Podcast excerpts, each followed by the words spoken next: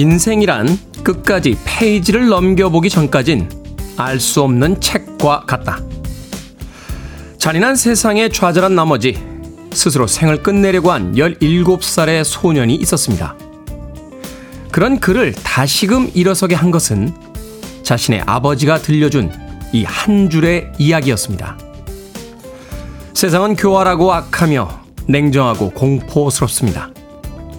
기대는 배반당하고 희망은 무참히 짓밟히죠.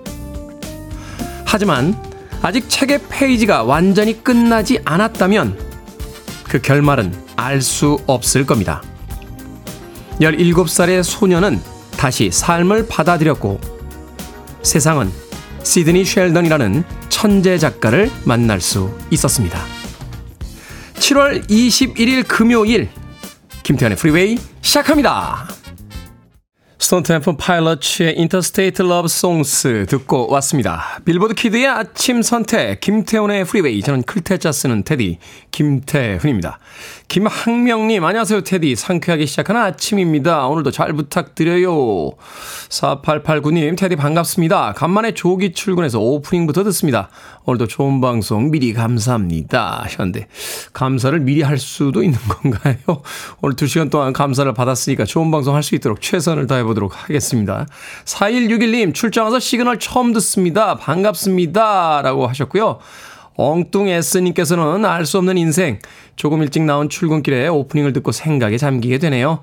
1분 앞도 알 수 없기에 매일 같은 일상일지라도 새롭게 다르게 느껴지나 봅니다. 더울 것 같은 오늘도 잘 이겨내 볼게요. 라고 하셨습니다. 장마가 좀 뜸한 듯 하면서 어제 무더위, 폭염이 있더니 오늘도 굉장히 더울 거라고 합니다. 물론 남부지방에 또 비가 오는 곳도 있고요. 몇몇 지역에서는 비 소식이 있긴 있습니다. 장마가 아직 다 끝난 것이 아니고 또 폭염도 장마만큼이나 사람들을 힘들게 하는 거니까 오늘 하루도 잘 지나시길 바라겠습니다. 자, 9807님 안녕하세요 테디. 오늘은 오프닝 참으로 좋은 기운을 전해주셨습니다. 오늘 저녁에는 힘들어하는 아들에게 이 메시지를 전해줘야겠습니다. 라고 하셨습니다. 드라마나 영화, 흥미진진한 책들은 언제나 그 마지막 페이지, 마지막 장면이 등장하기 전까지는 결과를 알 수 없는 거죠. 오늘 아침 별로 기분이 좋지 않게 좀 찌뿌둥한 몸으로 일어났다 할지라도 오늘 저녁에 어떤 마지막 페이지를 만날지 모르니까 힘내시길 바라겠습니다.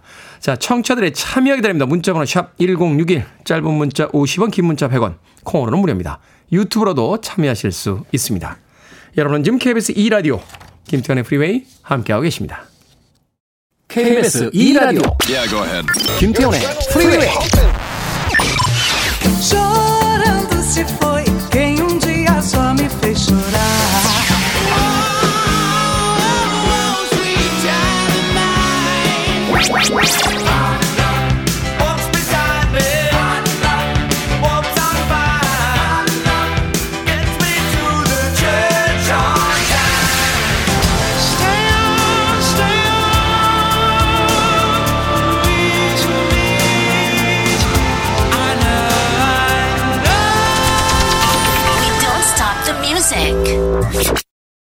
음악이 나가는 동안 보이는 라디오에서는 뮤직비디오가 보여졌죠. 필리보키 앤 조지오 모로도가 함께한 Together in Electric Dreams. Electric Dreams라는 영화에 수록이 됐던 음악이었습니다. 80년대 정겹네요. Electric Dreams라고 하는 아주 거창한 제목을 달고 컴퓨터의 화면이 등장했는데 컴퓨터는 거의 사과 박스만 하고요. 화면에 보이는 그래픽도 야 당시에는 저 그래픽이 최첨단이었는데 하는 생각과 함께 지금 보니까 참 한자 수고로 이야기할 때 고색 창연한 그런 디지털 화면이 펼쳐져서 실소가 나오곤 했습니다. Together in Electric Dreams 휴먼릭의 보컬 필리보키 앤 조지오 모로도가 함께한 음악 듣고 왔습니다. 자, 오늘 중복을 맞아서 특별한 선물을 준비해 봅니다. 오늘 중복이라고 사연 보내주신 분들이 굉장히 많아요. K123747089님 잘생긴 테디 금요일이자 중복입니다. 닭들이 오늘 고생하겠죠 라고 하셨고 남윤수님께서는 지난번 초복 때 삼계탕 못 먹었다고 어찌나 잔소리를 하는지 오늘은 큰 닭을 사다 삶아야겠어요 라고 하셨습니다. 자, 오늘 중복이라서 전국에 있는 이제 닭들의 순환이 펼쳐질 것 같습니다. 그래서 여름에 기력 없는 분들 많으시죠?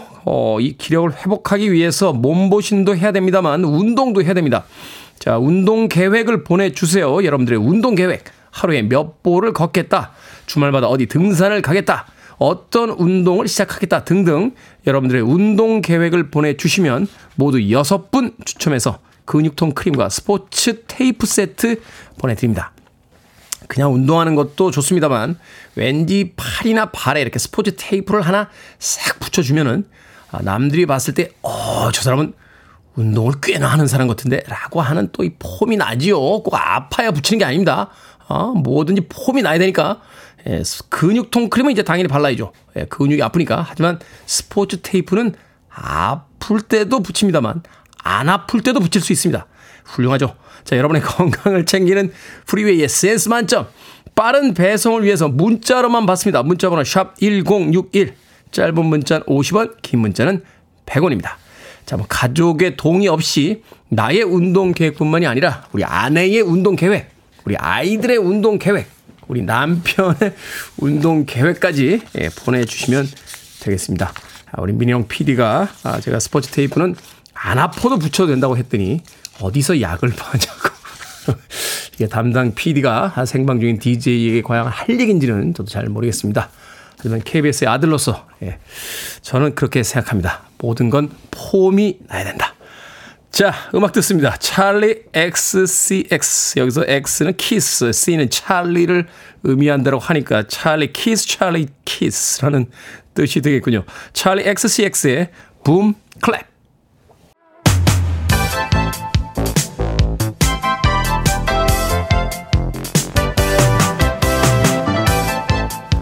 이 시간 뉴스를 깔끔하게 정리해드립니다. 뉴스브리핑 캔디 전예현 시사평론가와 함께합니다. 안녕하세요. 안녕하세요. 전예현입니다. 자, 김영호 통일부 장관 후보자의 인사청문회가 오늘로 예정이 돼 있습니다. 예, 오늘 국회에서요. 김영호 통일부 장관 후보자에 대한 인사청문회가 진행될 예정인데 벌써부터 여야 간 격돌이 예상이 됩니다. 야당에서는 김 후보자가 과연 통일부 장관 후보로서 적절하냐 이미 문제제기를 여러 번 했었는데 특히 대북관이 이게 통일부 장관으로서 적절하냐 이렇게 비판의 목소리가 높아질 것으로 예상이 됩니다. 김영호 후보자의 저서, 과거 유튜브 활동 여러 가지를 놓고 이미 좀 언론 보도를 보면 논란이 제기되고 있는데요. 과거 여러 활동에서 북한은 적이고 남북관계는 적대 관계다라고 주장을 했고 이런 주장을 했는데 이것이 이제 헌법 4조를 보면 평화적 통일정책 수립 추진이라는 내용이 명시되어 있습니다. 그래서 이 후보자의 북한 인식이 반헌법적이냐 이런 비판도 언론에서 나오고 있고요. 또 김 후보자가 과거 기고를 이런 내용을 했습니다. 헌재의 대통령 탄핵 결정. 여기서의 대통령이랑 박근혜 대통령을 말하겠죠. 헌재의 박근혜 대통령 탄핵 결정은 체제 전복 세력에게 붉은 카펫을 깔아주는 결과다. 이런 부분도 논란이 예상이 되죠. 표현이 요새 표현은 아니군요. 그럼 이제 당시 촛불 집회에 나갔던 국민들은 전복 세력이냐 뭐 이런 좀 논란이 제기가 되고 있고요. 하지만 여당에서는 김 후보자가 자유와 인권을 비롯한 보편적 가치에 기반을 둔 남북관계 정상화를 이름 적임자다 이렇게 엄호할 것으로 예상이 됩니다. 국방부 장관 후보를 통일부 장관 후보로 올리신 건 아닌가 하는 생각도 드는군요. 자, 이상민 행정안전부 장관에 대한 헌법재판소의 결론이 다음 주에 나온다고요? 예, 12구 이태원 참사의 책임을 물어 탄핵 소추된 이상민 행정안전부 장관에 대한 파면 여부. 자, 헌법재판소에서 25일 결정할 예정입니다. 국회에서 이 장관의 탄핵 소추를 의결한 지 167일 만에 이제 결정이 나올 것으로 보이는데 헌재가 탄핵 소추를 받아들이면 이 장관이 즉시 파면되지만 반대로 탄핵 소추안이 기각되면 이 장관은 다시 직무로 복귀하게 됩니다. 자, 청주 오송 지하차도 참사 늑장 대처와 관련해서 김영한 충북지사의 발언이 논란이 되고 있다고요? 그렇습니다. 지금 뭐 충북도도 청주시청도 소방도 경찰도 서로 책임을 미루고 있다라는 비판이 제기되고 있는 상황인데요. 김영한 충북도지사가 어제 충북도청에 마련된 합동분향소를 찾았습니다. 유가족들에게 진심으로 죄송하다. 고개를 숙였고 또 조문록을 작성하는 눈물을 보였다고 합니다. 그런데 이 심각성을 너무 늦게 파악한 것 아니냐라는 질문에 대한 답변이 굉장히 거센 비판을 받고 있는데, 그런 아쉬움이 있는데 제가 거기 갔다고 해서 상황이 바뀔 것은 없다고 생각한다. 이런 발언을 했다라는 거죠. 당장 유족 대표가 김영환 지사 발언에 대해서 직무유기다, 무책임한 태도다, 책임을 회피하는 모습이고 핑계에 불과한 것 같다라고 지적을 했다라고 하는데, 김 지사가 이제 이날 오후 다시 기자실을 찾아서 자책감, 자괴감을 이런 것들을 표현한 것이라고 해명을 했지만, 과연 이런 대형 참사에 대해서 충북도지사가 할 발언이냐 계속 논란이 일고 있는 상황입니다. 그리고 지금 제가 말씀드렸듯이 서로 책임이 미루고 있는 상황이잖아요. 그럼 이 사고가 어떤 처벌을 받게 될 거지에 대한 해석이 나오고 있는데, 중대재해 처벌 등에 관한 법률, 중대재해법 적용이 가능하다라는 전문가들의 주장도 나오고 있다라고 합니다. 안전보건 학자와 전문가들의 단체인 중대재해 전문가 넷이 어제 기자회견을 열었는데요. 이번 사고가 중대시민재해에 해당한다라고 주장을 하면서 충북지사, 청주시사, 행복청에 대해서 각각 중대재해법상 안전보건 확보 의무 위반에 대한 여부를 수사해야 된다라고 주장을 했고요. 환경부 장관에 대해서도 미호강 관리를 임한 만큼 미호강 하천 관리에 대한 실질적인 책임이 수사해야 된다, 이렇게 주장을 했습니다. 이게 그 배수 펌프가 있었다는 건 이미 침수 위험을 인지하고 있었다는 거잖아요. 그 배수 펌프가 근데 작동을 안 한 거죠. 뭐 여러 가지 논란이 있는데 가장 논란이 된 부분이죠. 112나 119 쪽에 이제 신고가 들어온 건 아니냐, 그런데 이렇게 늑장 대처를 해내냐는 부분도 있고, 특히 차량 통제 과정에서 너무나 많은 오류가 있었다, 이런 지적이 나오고 있습니다. 똑같은 비가 왔는데 비 피해가 적었던 곳이 있고 이렇게 큰 사고가 났던 곳이 있다라는 건 어떤 의미인지 한번 좀 생각을 해봤으면 좋겠습니다. 자, 며칠 전 초등학교 내에서 한 교사가 극단적인 선택을 했습니다. 어제 추모객들의 발길이 끊이지를 않더군요. 지금 이 교권이 추락하는데 이게 너무 심각하다는 지적이 나올 수밖에 없는 상황인 것으로 보입니다. 이게 학생권이 올라간다고 해서 교권이 시소를 타듯이 추락하는 게 맞는 겁니까? 그렇습니다. 지금 서초구의 한 초등학교 교사가 학부모와 갈등을 계속 겪다가 극단적 선택을 했다라는 의혹이 제기되고 있는데요. 현장 교사들이 집단적인 추모에 나서고 있습니다. 어제 서초구의 이 학교 앞에 수백 개의 추모화환이 배치가 됐고요. 추모객도 수백 명이 방문한 것으로 전해졌습니다. 진상규명을 요구하는 교사들의 기자회견이 열렸고, 서울교육청 앞에도 추모한 300여 개가 놓였다고 하는데, 왜 이렇게 일선 교사들이 분노를 할까? 본인들의 경험과 같다. 이건 너무하다라. 정말 대책을 마련해야 된다. 이런 목소리가 힘을 얻는 것으로 보입니다. 특히 이제 젊은 교사들이 계속 학교에서 보호받지 못한 현실을 보면서 누가 이러면 교사를 하겠느냐, 이런 목소리까지 나온다고 하는데요. 다만 이 해당 초등학교 학교장의 이 통신문 입장 내용을 보면 일각에서 제기되는 학교 책임설에 대해서 부인을 했다라고 합니다. 하지만 고인의 삼촌이 이 사건을 개인의 문제로 치부돼서는 옳지 않다, 문제가 밝혀져야 한다라고 주장을 하고 있습니다. 선생님이 학교에서 그 극단적인 선택을 하셨죠? 예, 그 부분은 이제 잘 밝혀지지 않고 있고요. 다만 이제 또 다른 사건이 있습니다. 서울의 양천구에서 초등학교 교사가 교실에서 학생에게 폭행당한 사건도 최근에 지금 알려지고 있고, 전체 3중가 그렇습니다. 그리고 무엇보다 이제 교실에서 폭행을 당했다, 이런 부분 논란이 되고 있고요. 인천에서 특수학교 교사도 학생에게 폭행을 당했다는 사진을 제가 봤는데, 이 좀 표현이 과격합니다만 머리채를 잡힌 모습이에요. 그러니까 학부모들의 반응도 좀 상식적이지 않은 게, 우리 아이 잘못뿐만이 아니라 뭐 그런 만한 행동을 하신 거 아니냐, 뭐 이런 식으로 학교에 항의를 또 했다고 하더군요. 그렇습니다. 그런데 교사들이 학부모의 의리냐, 이런 외침도 나오고 있다라고 하는데, 이주호 사회부총리 겸 교육부 장관, 또 조희연 서울시 교육감을 비롯한 교육당국의 수장들이 국회에 계류된 교권보호 법안에 조속한 처리를 요구하고 있다라고 합니다. 뭐 법안 처리도 중요합니다만 좀 철저한 조사가 이뤄져야 되지 않을까, 이런 생각이 또 드네요. 가슴이 아프네요. 예. 오늘의 시사 엉뚱 퀴즈 어떤 문제입니까? 앞서 김영환 충북지사의 발언을 둘러싼 논란 소개를 해드렸습니다. 진짜 속이 답답해진 분들이 많을 텐데, 네. 꽉 막힌 속을 뻥 뚫어드릴 만한 오늘의 시사엉뚱 퀴즈 드립니다.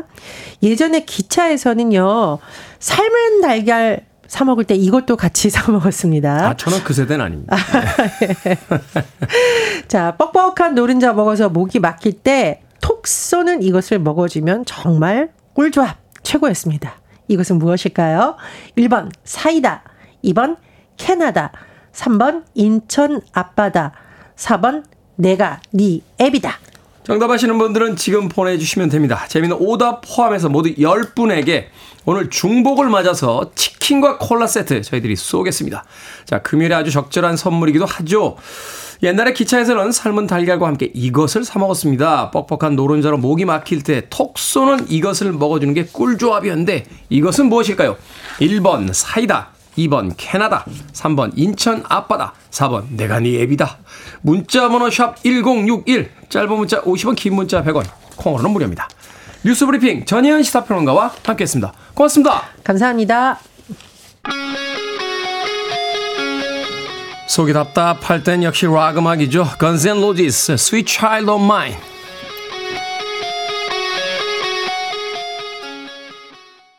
이 라디오 이 시각 교통정보입니다. 주말을 앞두고 열차 이용하실 분들도 많으실 텐데요. 오늘 첫 차부터 일반 열차 운행이 재개됐습니다. 다만 영동선과 태백선 그리고 충북선 등은 선로 복구에 시간이 걸릴 것으로 보이니까요. 운행 정보 확인하시는 게 좋겠습니다. 고속도로 출근길 정체가 심한 편은 아닌데요. 서해안고속도로 목포 쪽으로 충청권입니다. 작업으로 많이 막히는 곳이 있습니다. 당진 분기점 부근인데요. 1km 구간 정체입니다. 영동고속도로 강릉 쪽으로 지금 가장 긴 정체는 용인에서 양지 터널 쪽으로 이어집니다. 수도권 제일 순환고속도로 구리에서 판교 쪽인데요. 구리에서 상일 쪽으로 정체고요. 다시 하남 분기점에서 서하남 쪽으로 천천히 가고 있습니다. 송파 부근에서도 속도를 줄이고 있습니다. KBS 교통정보센터에서 이현입니다. Guns N' Roses의 Sweet Child O' Mine에 이어진 가볍게 몸을 움직여볼 수 있는 그루브의 음악이었죠. Room 5 피처링 올리버 치트햄의 Make Love까지 음악 듣고 왔습니다. 자, 오늘의 시사 엉뚱 퀴즈. 옛날에 삶은 달걀과 함께 먹었던 답답한 속을 뻥 뚫어주는 이것은 무엇일까요? 정답은 1번 사이다였습니다. 사이다. 652님, 사이다. 톡 쏘는 매력 있는 프리웨이를 놓칠 수 없죠. 라고 하셨고요. 3886님께서는 사이다 같은 사표다 하셨는데 회사에 뭔가 요새 불만이 좀 많으시군요. 사이다 같은 사표나 받아라 하면서 사표를 표창처럼 날리는, 닌자가 표창을 날리듯이 날리는 그날을 또 머릿속에 상상하고 계신 것 같습니다. 복권 하나만 붙어봐라 바로 날린다 라고 하면서 9331님, 인천 앞바다에 사이다가 떠도 땡땡이 없으면 못 먹습니다 라고 예전에 고 서영춘 선생님께서 하시던 개그였죠. 9425님, 나는 프리웨이 테디와 너무 잘하는 사이다. 프리웨이 화이팅! 이라고 또 재미있는 문자 보내주셨습니다. 자, 방금 소개해드린 분들 포함해서 모두 10분에게 중복을 맞이해서 치킨과 콜라 세트 쿠폰 보내드리겠습니다. 당첨자 명단은 방송이 끝난 후에 김태현의 프리웨이 홈페이지에서 확인하실 수 있습니다. 콩으로 당첨되신 분들 방송 중에 이름과 아이디 문자로 알려주시면 모바일 쿠폰 보내드리겠습니다. 문자 번호는 샵1061, 짧은 문자는 50원, 긴 문자는 100원입니다. 그리고 오늘 중복을 맞아서 특별한 이벤트가 하나 더 있죠. 여러분들의 운동 계획을 보내주시면 근육통 크림과 스포츠 테이프 세트를 보내드리는 이벤트입니다. 1667님께서요. 저는 59살입니다. 수영을 5년 했어요. 그런데 접영이 아무리 해도 안 됩니다. 아, 웨이브가 특히 안 돼요. 댄스를 해도 몸친데 이것도 접영과 관계가 있을까요? 50대의 끝자락을 잡고 마지막 도전을 해봅니다. 1대1 레슨을 하려고 하는데 가능할까요? 하셨습니다. 자유형 하실 줄 알고 배영 하실 줄 알고 평영 하실 줄 알면 네. 접영은 안 배우셔도 되지 않겠습니까? 이 접영이 장점과 단점이 있습니다. 접영을 하는 순간 이야 폼이 나죠. 진짜 수영 잘하는구나. 근데 단점이 뭐냐면 접영을 남들 앞에서 보여주고 싶어진다는 거예요. 리조트 수영장에서 접영하시는 분 봤어요. 사이드에서 다 태닝하고 있는데 혼자서 막 접영을 얼마나 하신, 필리핀에서 왜 접영을 하는 거예요 도대체. 리조트 풀제. 그분은 이제 자신이 배운, 그리고 고생하고 배운 저병을 봐라. 나는 저병을 하는 사람이다. 나는 너희들과 다른 사람이다. 하는 걸 이제 보여주려고 한 건데, 아, 옆 사람들은 좀 피곤해집니다. 그러니까 59까지 저병이 안 되면 그냥 자유형 하시면 어떨까 하는 생각이 드는군요. 1667님에게는 네, 열심히 하시라는 게 아니라 웬만하면 그만하셔도 되지 않을까 하는 생각으로 제가 비타민 음료 따로 하나 챙겨서 보내드리겠습니다. 1667님. 자, 어찌됐건 여러분들의 운동 계획 보내주십시오. 모두 6분 추첨해서 근육통 크림과 스포츠 테이프 세트 보내드립니다. 빠른 배송을 위해서 문자로만 받겠습니다. 문자번호 샵 1061, 짧은 문자 50원, 긴 문자 100원입니다. 자, 2338님께서 신청하셨습니다. 데이비드 보이, Modern Love.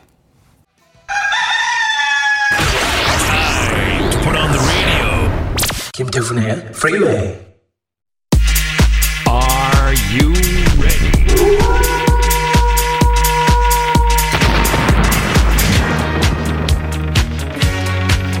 고민 해결 맛집에 오신 걸 환영합니다. 결정은 해드릴게. 신세계 상담소. Barbra Streisand. 송사랑님, 방학 하루 전날 초등학교 6학년 아들의 생일인데 집으로 친구들을 초대할까요? 아니면 그냥 용돈 주고 밖에서 놀라고 할까요? 집으로 초대합시다. 초등학교 6학년이면 아마도 집에서 하는 마지막 생일 파티겠죠? 허윤선님, 신발 쿠폰이 생겼는데 부모님 거 사드릴까요? 아니면 그냥 제 거 살까요? 부모님 거 사드립시다. 예산에 없던 행운은 원래 그렇게 쓰는 겁니다. 6103님, 10년 쇼커트로 지내다 머리를 1년째 기르고 있습니다. 요즘 너무 더워서 스트레스를 많이 받고 있는데 머리를 자를까요? 아니면 참고 계속 길러볼까요? 참고 길러봅시다. 시간은 똑딱똑딱 흘러가고 곧 가을이 될 테니까요. 9067님, 돌싱인 저에게 제주도에 있는 친구가 괜찮은 사람이 있다고 한번 만나보라고 휴가 때 제주도에 놀러 오라는데 갈까요? 아니면 혼자 휴가를 지낼까요? 갑시다. 멋진 사람을 만나면 좋고 아니면 제주도에 갈 수 있잖아요.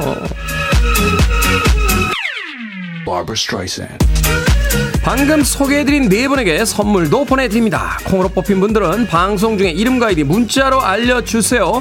고민 있으신 분들 보내주시면 이 시간에 정성껏 상담해드립니다. 문자번호 샵 1061, 짧은 문자 50원, 긴 문자 100원, 콩으로는 무료입니다.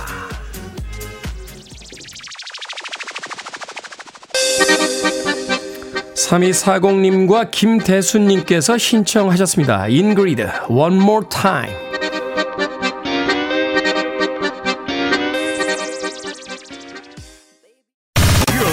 One of the best radio stations around. You're listening to 김태훈의 Freeway.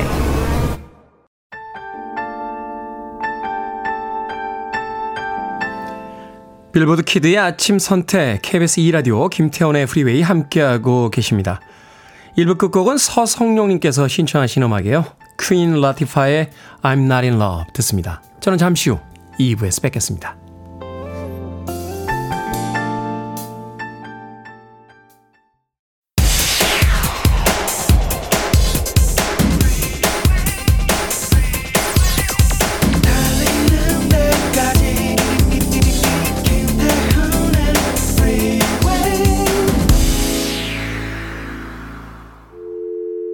I need your arms around me. I need to feel your touch.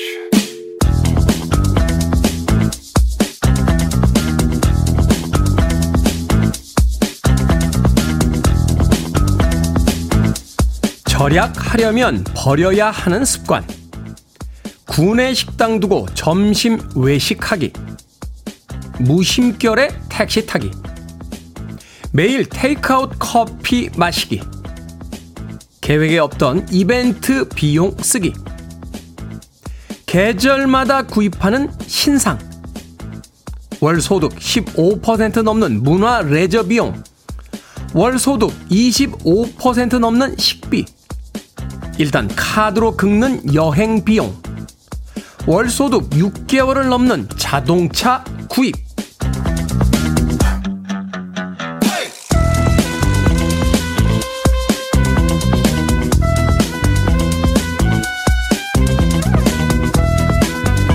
뭐든 읽어주는 남자. 오늘은 청취자 이상균님이 보내주신 절약하려면 버려야 하는 습관을 읽어드렸습니다. 카드 명세서를 볼 때마다 믿기지 않는 금액에 깜짝 놀라게 되죠. 이렇게 많이 썼을 리가 없는데 하고 내역을 하나씩 더해보면 다 본인이 쓴 게 맞습니다. 4,000원짜리 커피, 만원짜리 점심, 이런 소소한 것들이 모여 그렇게 큰 금액이 될 수 있다니.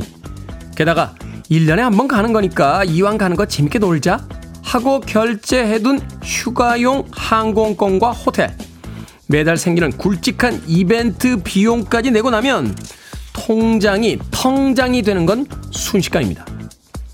오늘도 다 쓰자고 버는 거지 내가 그렇게 힘들게 일하는데 이 정도도 못 써? 이런 생각을 일주일에 한두 번씩 하고 계신다면 저랑 똑같으신 분이에요.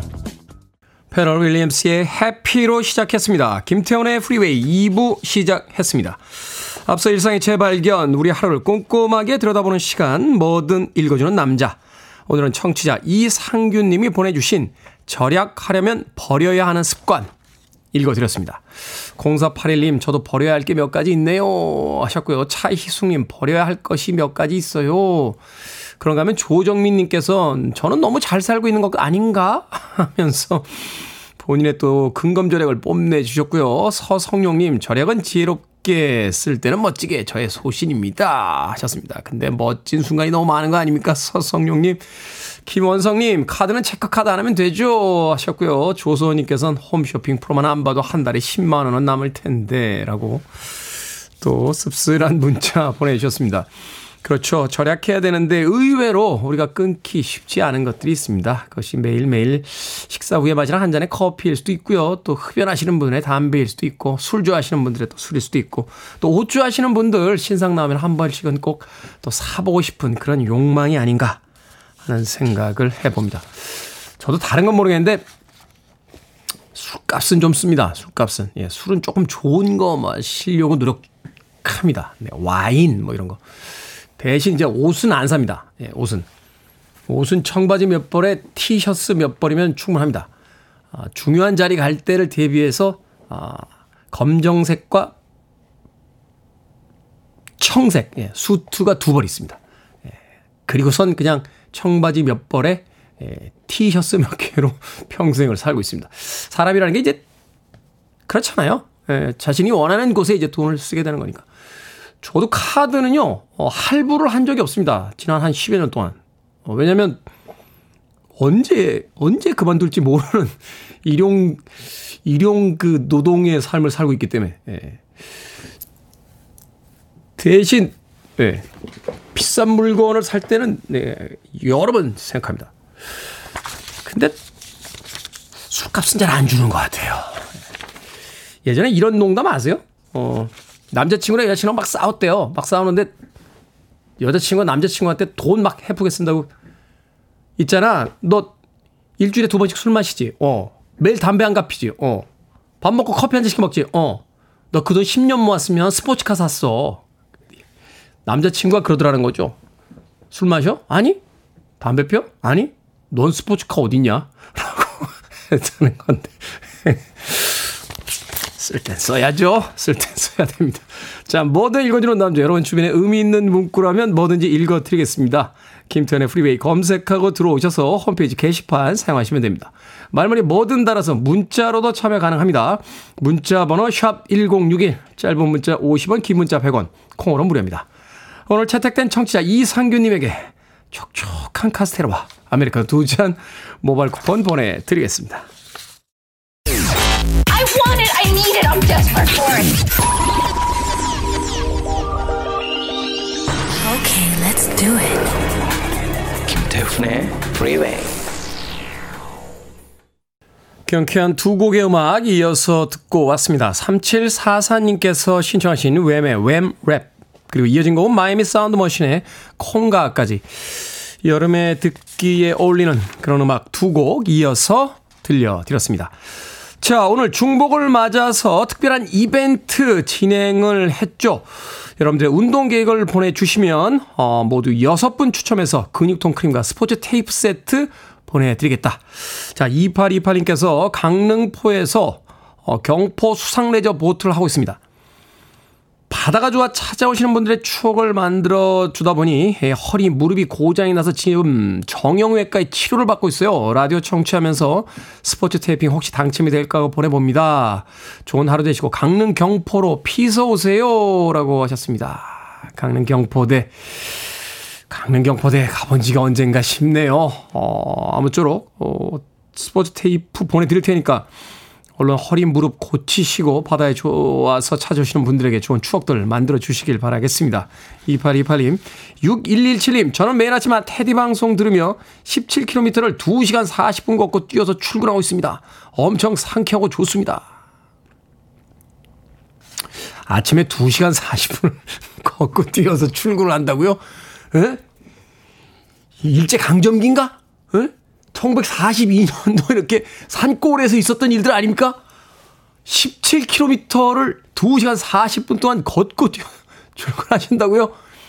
그 진위를 제가 확인해 볼 수는 없습니다만 그래도 근육통 크림하고 스포츠 테이프가 반드시 필요하신 분 같아서 제가 뽑아드리겠습니다. 이 두 분 포함해서 모두 6분에게 근육통 크림과 스포츠 테이프 세트 보내드리겠습니다. 방송 끝난 뒤에 홈페이지 게시판 오셔서 당첨되신 분들 확인해 보시길 바라겠습니다. 무더운 여름날 집에만 있지 마시고 운동들 하시죠. 자, 4089님의 신청곡 들려드립니다. 아하, Stay on these roads.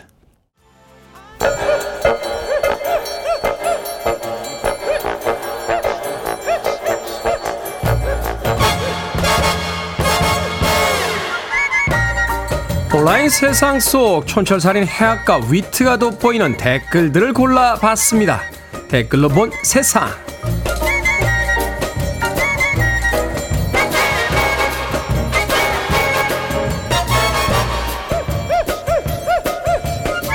첫 번째 댓글로 본 세상. 브라질에 사는 나탈리라는 여성이 BTS의 진 덕분에 강도를 피했다고 합니다. 나탈리는 버스 정류장에 있다가 강도와 마주쳤는데 강도와 스마트폰을 빼앗아 살펴보더니 갑자기 놀라 달아났다는 겁니다. 나탈리는 스마트폰에 군복을 입은 BTS 진의 사진을 붙여놨는데 강도가 남자친구와 군인이라고 착각하고 문제가 생길까봐 달아났을 거라고 말했다는군요. 여기에 달린 댓글 드립니다.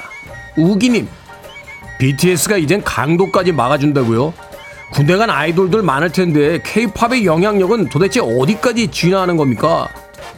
진스님, 와, 이젠 사진으로도 선행하는 경지에 올라버린 진이네요. 이 정도 되면 K-팝은 이제 문화를 넘어 일종의 종교까지 된 건 아닙니까? 이제 아이돌 신을 모시는 사당이 생겨도 저는 하나도 안 놀랄 것 같습니다.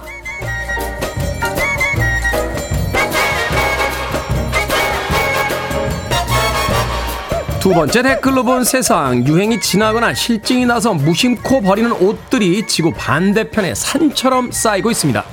아프리카의 가나의 수도 아크라는 옷무덤이라 불릴 만큼 옷더미가 쌓여있는 곳이 있다는데요. 근처에 사는 소들이 풀 대신 옷으로 배를 채울 지경이라고 하는군요. 이런 옷들은 대부분 태워지는데 그 과정에서 탄소를 배출하게 되고 기후위기를 앞당기고 있다고 합니다. 여기에 달린 댓글 드립니다. 더블J님, 이번 폭우를 겪으면서 더더욱 기후가 알려주는 지구의 위기를 실감합니다. SL님, 그 많은 옷과 쓰레기들이 어딘가에 쌓이고 있다는 걸 생각하니까 옷을 살 때마다 죄책감이 들더라고요. 눈앞에서 사라진다고 없어지는 게 아닙니다.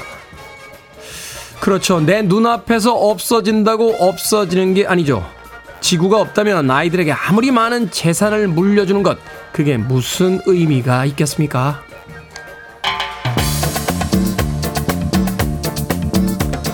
불금에 또 경쾌한 음악 하나 준비했습니다. 카오마입니다. 라밤바. 라밤바가 아니군요. 람바다.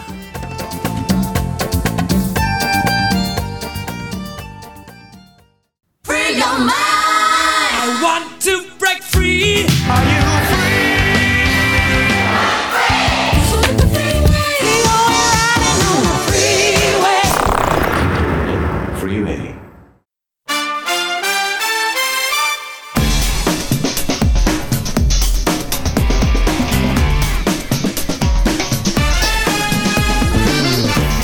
금요일의 시작을 알리는 두 분과 함께 이번 주말 볼만한 영화 한 편 소개해드립니다. 신의 한수, 오늘도 허남웅 영화평론가, 이지혜 영화 전문기자 나오셨습니다. 안녕하세요. 안녕하세요. 안녕하세요. 자, 오늘은 영화 7월 19일에 개봉한 바비입니다. 바비. 마거 로비와 라이언 고슬링, 바비와 켄 역할을 맡았는데 영화 개봉 전에 몇 장의 사진을 보고 나서 바비가 좀 나이가 많은 게 아니냐. 예, 캔이 좀 주름이 많은 게 아니냐 하는 평들도 있었습니다만 일단 두 분의 평점을 듣고 시작합니다. 왜 웃으세요? 정말 영화가 현실을 따라가지 못하는 그런 거예요? 아니요, 뭐 그런 건 아니고요. 제 그 바비의 평점은요 5개 만점에 3개. 5개 만점입니다. 3개. 네네네. 오락 영화는 뭐 그냥? 네네네. 뭐 이 정도 분위기. 네, 그 정도다. 네. 이지혜 영화 전문 기자. 네, 저는 3.3개입니다. 3.3개. 네. 역시 약간 사실은 남성 취향적이라기보다는 여러 가지 어떤 이 장면에서 사실 이런 표현 쓰면 그렇죠. 좋지 않습니다. 경고. 경고. 예, 오늘 여러 가지로 옛날 사람. 남성 취향은 뭐고 여성 취향은 뭐요? 그러니까 개인의 어떤 취향에 따라서 조금 이제 호불호가 나누어질 수 있는 부분은 있다. 이렇게 이야기 드리고 싶어요. 그래도 0.3 밖에 차이 안 나니까 대동소이하네요. 0.3이면 대학에 합격할 수 있느냐 떨어지느냐, 재수를 해야 되느냐, 혹은 변호사 시험을 통과할 수 있느냐 없느냐, 변호사 시험까지, 아니 뭐 이게 뭐 국회의원에 당선될 수 있느냐 없느냐의 차이거든요. 그럼요. 와, 이 얘기 하나 했다고 그냥 양쪽에서 그냥 도끼는 뜨고 뭐 이렇게 막 퍼붓네요, 아주. 래퍼 도끼처럼 돈을 많이 벌고 싶네요. 자, 1950년대 출시된 인형. 바비, 우리가 소위 이제 바비 인형이라고 하는 그 인형의 실사화 영화입니다. 어떤 영화인지 줄거리부터 좀 소개를 해 주시죠. 네, 영화가 시작됩니다. 여기는 어디냐? 바비랜드. 바비랜드. 네, 바비. 여기에 존재하는 모든 여성들의 이름은 바비입니다. 왜냐? 모든 인형들이 나와도 이름은 바비니까. 그렇죠. 여러 가지 시리즈가 있긴 있습니다만. 그렇죠. 거기에 또 남성들도 있습니다. 바비의 친구. 그렇죠. 켄입니다. 켄. 모든 남성들이 캔입니다. 네. 여기서 이제 바비랜드에서는 정말 이상화된 곳이잖아요. 그러니까 모든 바비들은 여기서 굉장히 이상적인 삶, 걱정 없는 삶을 누리고 있어요. 네. 그런데 어느 날 마고 로비가 연기한 바비 갑자기 하의를 벗었는데 까치발로 서 있어야 되는데 갑자기 그게 바닥에 닿아요. 뭐가요? 다리. 발뒤꿈치가? 네. 그리고 갑자기 바비가 죽음이 궁금하다. 죽음이 무엇인가? 라는 의문을 제기해요. 발바닥이 땅바닥에 닿는 그 순간에? 그러면서 얼굴 표정은 또 우울해져요. 아니, 그러면 안 되죠. 바비랜드에서는 그런 일이 있어서는 안 되죠. 그래서 마보로비가 연기한 바비는 도대체 이게 무슨 일인가? 라고 원인을 찾다가 현실 세계에서 그 바비 인형을 가지고 놀던, 이거 주인이라고 표현해야 되나요? 뭐라고 해야 되나요? 같이 인형놀이를 하던, 그러니까 아이라고 하죠. 아이요? 여자아이라고 하죠. 그 아이가 어떤 현상을 보이는데 그게 이 바비에게 반영이 돼서 지금 이런 모습을 보이고 있다. 그렇다면 이것의 해결 방법은 무엇이냐? 현실 세계로 나아가라. 현실 세계에 가서 그걸 바로잡아야 된다. 그렇죠. 그래서 현실 세계로 나아가려고 하는데 켄이 따라붙습니다. 남자친구니까. 그렇죠. 그래서 켄과 바비가 현실 세계로 갔는데 현실 세계는 바비랜드와 다릅니다. 다르겠죠. 그렇죠. 그러면서 벌어지는 다른 게 바로 바비입니다. 어떻게 됐을까? 그건 아닙니다. 네. 그러니까 이제 예고편에서는 바비랜드 배경만 보여줬잖아요. 그래서 이제 저도 영화 보기 전엔 이 바비랜드에서만 벌어지는 일이구나라고 생각을 했는데 영화를 보니까 그거보다 더 나아가서 바비랜드와 현실 세계를 이제 교차하면서 보여주는 이야기더라고요. 그러니까 말하자면 이제 이상화되어 있는 하지만 현실적이지 않은 그런 평면의 어떤 화려. 이거를 약간 좀 바꿔서 생각을 해보면. 우리가 최근에 많이 하고 있는 SNS, 그러니까 소위 이제 그 인스타그램이나 뭐 페이북이나 뭐 이런 것처럼 우리가 항상 남들에게 자랑하고 싶은 어떤 그 화려한 쇼윈도우 같은 그런 세계와 실제의 삶, 이걸 이렇게 좀 교차시키면서 보여줬다, 뭐 이렇게 생각할 수도 있겠네요. 그렇죠. 이 바비랜드 자체가 만들어진 가상의 세계, 그러니까 현실 세계와는 다른 세계로 나오는데 또 이게 그냥 마냥 가상의 세계, 현실에는 없다라고 얘기할 수 없는 게 현실의 많은 부분들을 이상하다라고 얘기하기 위해서 그것들을 반대로 이제 차용을 한 거거든요. 그러니까 예를 들면 이 바비랜드에서는 흑인 여성이 대통령이고 대법관도 다 10명 전원이 여성이고 노벨 문학상 수상자도 다 여성이에요. 그러니까 현실에서는 사실 그 반대잖아요. 그럼 걔는 뭐랍니까? 캔은 그냥 바비가 쳐다봐 주기를 기다리는 거죠. 바비가 이름을 불러주지 않으면 캔은 아무 의미가 없어요. 사실 어렸을 때 바비 인형을 가지고 놀아도 캔을 가지고 놀지는 않거든요.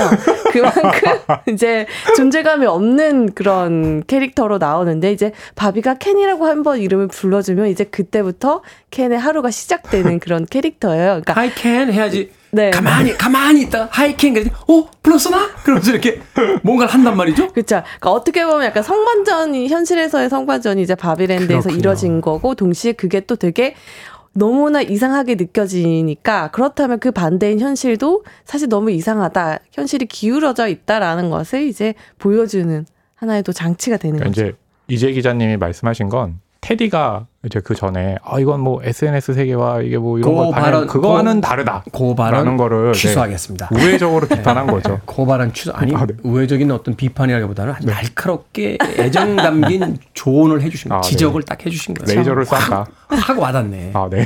역시 영화를 안 보고 떠들면 절대 안 된다. 네. 바로 알게 됐습니다. 더군다나 이제 감독이 그레타 거윅이라고 하는 그 여성 감독이잖아요. 배우도 겸업하고 있는데 이 연출력이 굉장히 뛰어납니다. 그 레이디 버드 같은 작품은 아카데미 시상식 6개 부문 후보에 올랐었고, 그렇죠. 6개 부문 후보에 오른 게 이제 작은 아씨들이죠. 네, 작은 아씨들. 그 그렇죠. 이전에 이제 레이디 버드 같은 작품을 통해서 또 굉장히 맞아요. 호평을 받았던 네. 감독인데 이 여성 감독의 시각으로 말하자면 이제 그렇죠. 약간 미러링 같은 거네요. 현실에서의 그렇죠. 어떤 그렇죠. 네. 네. 이제 맞았죠. 네. 맞았습니다. 정확합니다. 하지만 그 전에. 이렇게 레이디버드가 6개 부문 후보로 올린 건 잘못된 정보였죠. 죄송합니다. 지엽적인 얘기를. 네, 죄송합니다. 네. 안 부르는데 자꾸 나서는 캔 같은 느낌이 있어요. 비슷해요. 그러니까 약간 스타일도 약간 그런 캔 네. 이렇게 헤어스타일도 그렇고. 비슷하네요. 드디어 칭찬을 받네요. 제가 라이언 고슬링하고 닮았다. 오래 살다 보니까 별 칭찬을 다 듣네요. 그런 뜻이 아니잖아요. 네. 아무튼 그레타 거윅 같은 경우는 국내에는요. 이제 프랜시스 하라는 작품을 통해 가지고 배우로 먼저 알려졌었죠. 거기서 아주 거침없는 맞아요. 여성을 연기해서 아주 달리는 장면이 인상적이었는데 그 마고 로비가 실은 이 배우도 하면서 연기도 하면서 이제 제작사를 운영하고 있기도 하거든요. 예, 그러면서 이번에 이제 제작자로 참여하고 마고 로비가 과연 이게 마텔사의 바비를 가지고 영화를 만들 때 누가 가장 적합할까라고 고민할 때 작은 아씨들을 봤대요. 네. 예, 그러면서 그레타 거윅이 적임자일 것 같아. 감독으로서. 그렇죠. 찾아갔죠. 처음엔 힘들 것 같다라고 했는데 이제 많은 어떤 의견을 이제 교환하면서 그렇다면 내가 해볼 수 있을 것 같다. 라고 하면서 이제 그레타 거윅이 참여를 하게 됐고 연출은 그레타 거윅 그리고 각본은 그레타 거윅과 함께 지금은 같이 살고 있는 노아 바움백 예, 프랜시스 하를 만들었던 감독이기도 그렇죠. 하죠. 예, 함께 각본을 썼습니다. 그렇군요. 음악 한곡 듣고 와서 이 영화 바비에 대한 좀 더 흥미진진한 이야기 나눠보도록 하겠습니다. 이 바비 OST 중에서요 두아리파가 참여를 했어요. Dance the Night 듣습니다. 두아리파의 댄스 더 나잇 영화 바비 OST 중에서 들려드렸습니다. 빌보드 키드의 아침 선택 KBS 2라디오 김태훈의 프리웨이 씨네한수 허남웅 영화평론가 이지혜 영화전문기자와 함께 영화 바비 이야기 나누고 있습니다. 자 라이언 고슬링의 나이와 외모가 켄과 어울리지 않는다 하는 캐스팅 논란도 있었고 마고 로비가 바비 인형 역할을 맡기엔 좀 나이가 많은 게 아니냐 하는 이야기도 있었는데 두 네. 배우들의 연기를 평가해 주시면 네. 그 논란에 대한 어떤 답이 될 것 같은데 일단 영화를 보시면 켄을 라이언 고슬링 말고 다른 배우를 상상할 수 없을 만큼 켄의 정말 그 캐릭터에 대해서 완벽하게 파악을 하고 있는데요. 라이언 고슬링은 참 정극에서의 어떤 애정 연기부터 그 뮤지컬, 코미디, 액션 다 해요. 어떤 영화에서도 본 적 없는 라이언 고슬링의 모습을 볼 수 있는 게 눈이 텅 비어 있어요. 이 캔하는 캐릭터는 눈이 텅 비어야 되거든요. 정말 라이언 고슬링의 본 적 없는 모습을 볼 수 있고 없는. 근데 얼마나 명석하게 그 캐릭터를 파악하고 있냐면 이제 영화에서 연기도 물론 잘했지만 영화 이후에 이제 프로모션을 돌면서 그 인터뷰를 하잖아요. 그럼 라이언 고슬링한테 밥이라는 영화에 대해서 설명해달라고 이렇게 질문하면, 아, 내가 밥이라는 영화에 대해서 얘기하는 거는 캔스플레인이 될 수 있기 때문에 내가 설명하는 건 적절치 않다라고 얘기할 정도로 이 영화의 메시지와 캔이라는 캐릭터에 대해서 정말 잘 파악을 하고 있죠. 그 여자들을 자꾸 가르치려고 하는 그 남자들을 일컬어서 이제 맨스플레인이라고 네. 하는데, 이제 바비는 바비의 영화인데 왜 자꾸 캔한테 영화를 물어보냐고 캔스플레인이다. 그런 캐릭터 그러네요. 파악을 바탕으로 하고 있으니까 그 초반 캐스팅에 나왔던 그 논란들은 이제 뭐 쏙 들어가는 거고요. 네. 또 마고 로비 같은 거는 사실 마고 로비가 없다면 이 밥이라는 영화가 탄생을 출발도? 할 수가 없었잖아요. 누가 봐도 완벽한 외모를 가지고 있는 여성인데 바비를 연기하면서 그 완벽함이라는 기준이 대체 어디에서 온 거냐, 여성들을 바라보는 그 시선들에서 자유로울 수 없다라는 것을 마고 로비가 바비를 통해서 잘 보여주고 있거든요. 그래서 영화 속에서 보면 아, 여자로 살기 너무 힘들다라는 말이 나오는데 네.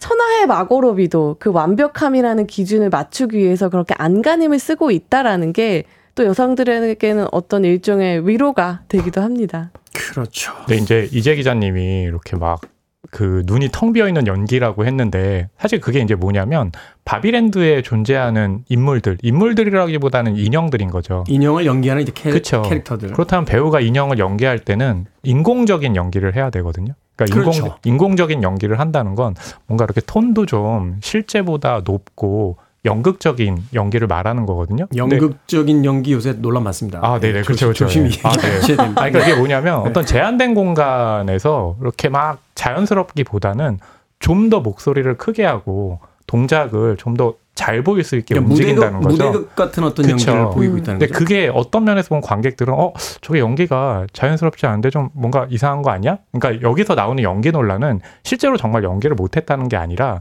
그 컨셉에 맞춰서 했는데 표현해야만 하는 그렇죠. 상황이었다. 네. 인상 깊었던 장면 하나씩 짧게. 네, 저 같은 경우는 영화가 딱 시작을 하면요. 태초에 가가지고요. 여자아이들이 인형을 갖고 오면서 예전에는 무언가 어쩌고저쩌고 막 이런 음악을 하다가 갑자기 짜라투스트라는 이렇게 말했다라는 음악이 흘러요. 그거 저 스페이스 오디세이 2001에 오마주를 합니다. 그렇죠. 그래서 인형을 막 부시면서 갑자기 부셔진 인형을 공중에 슉 올리면 그 유명한 오프닝이죠. 맞아요. 네. 그러니까 2001 스페이스 오디세이에서 그 유인원들 그렇죠. 네. 뼈다귀로 던지면 우선 변하는 그거를 이제 패러디하거든요. 초반에. 네. 네. 그러면서 이 영화는 또 어떤 면에서는 그렇게 과거 영화를 또 패러디를 어떻게 하는지를 재미있게 보여주는 거죠. 영화에 대한 공부가 아주 잘 돼 있는 그런 그렇죠. 작가와 이제 연출들이다. 네. 이 영화는 굉장히 친절하고 온건한 영화거든요. 그 여성학에 대해서 정말 친절하게 바비 선생님께 설명을 해주는데 그 중에 한 부분이 현실과 바비랜드가 이제 만나게 되는 순간이 있어요. 그래서 현실에 있던 여자아이와 그 아이의 엄마가 이제 바비랜드에 와서 이제 바비들과 대화를 하는 순간인데 거기서 엄마가 현실에서 여성으로 살기가 얼마나 힘든지에 대해서 굉장히 친절하게 이제 관객들에게 알려주는 씬이 있어요. 거의 강의에 가깝게 아주 네. 친절하게 설명을 해주는데 저는 그 부분이 이 영화가 가지고 있는 어떤 스탠스를 잘 보여줬다고 생각을 해요. 이 영화는 그래서 캔은 다 없어지고 바비가 위대해. 바비만 이 세상을 구성해야 돼가 아니라 바비와 캔이 사이좋게 삽시다라는 아주 쭉 온건한 메시지를 전달하고 있는데 그 장면에서 그 메시지가 잘 선명하게 드러나서 저는 그 장면을 얘기하고 싶습니다. 자주 좀 불러주세요. 헬로 캔 하고 자주 좀 불러주시지. 나 불렀어? 하고서 또 쫙 나오지 않겠습니까? 자, 두 분의 한 줄 평 듣습니다. 네, 저의 한 줄 평은요. 교훈과 조롱 사이에서 아슬아슬한 힘겨루기. 근데 이제 이재 기자님이 막 이렇게 말로 설명해 주신다고 했는데, 그러니까 저는 이렇게 뒤로 갈수록 좀 지루했던 게 뭐냐면 너무 교훈적인 내용을 말로만 계속 설명을 해요. 말로만. 그래서 별점 3개. 네, 그렇다는 거죠. 그렇군요. 네, 자, 저는 친절한 바비 선생님이 알려주는 페미니즘 1교시. 들어가겠습니다. 제 안철착이 훨씬 낫죠? 좀 들어도 돼요, 남자들. 평생 우리만 떠들었는데. 극장에서도 한 2시간 들어주는데 그걸 못 듣겠다고 지금 맞아요. 별점 3개 주고 말해요. 업데이트된 캔이네요. 그러니까. 그래서 제가 뭐 얘기만 하려고 그러면 다 맞고. 그러니까. 좀 들어줘도 돼요. 아, 네, 알겠습니다. 만 년 이상 우리만 떠들었어요. 아, 네, 알겠습니다. 자, 씨네 한수 오늘은 영화 바비 허남웅 영화평론가 이지혜 영화 전문 기자와 이야기 나눠봤습니다. 고맙습니다. 감사합니다.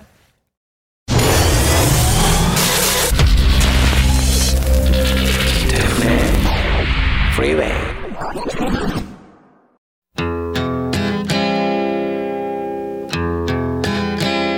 KBS 2라디오 김태훈의 Freeway 오늘 방송 여기까지입니다. 오늘 끝곡은 실스 앤 크로프트의 Summer Breeze 됐습니다. 편안한 하루 보내십시오. 전 내일 아침 7시에 돌아오겠습니다. 고맙습니다.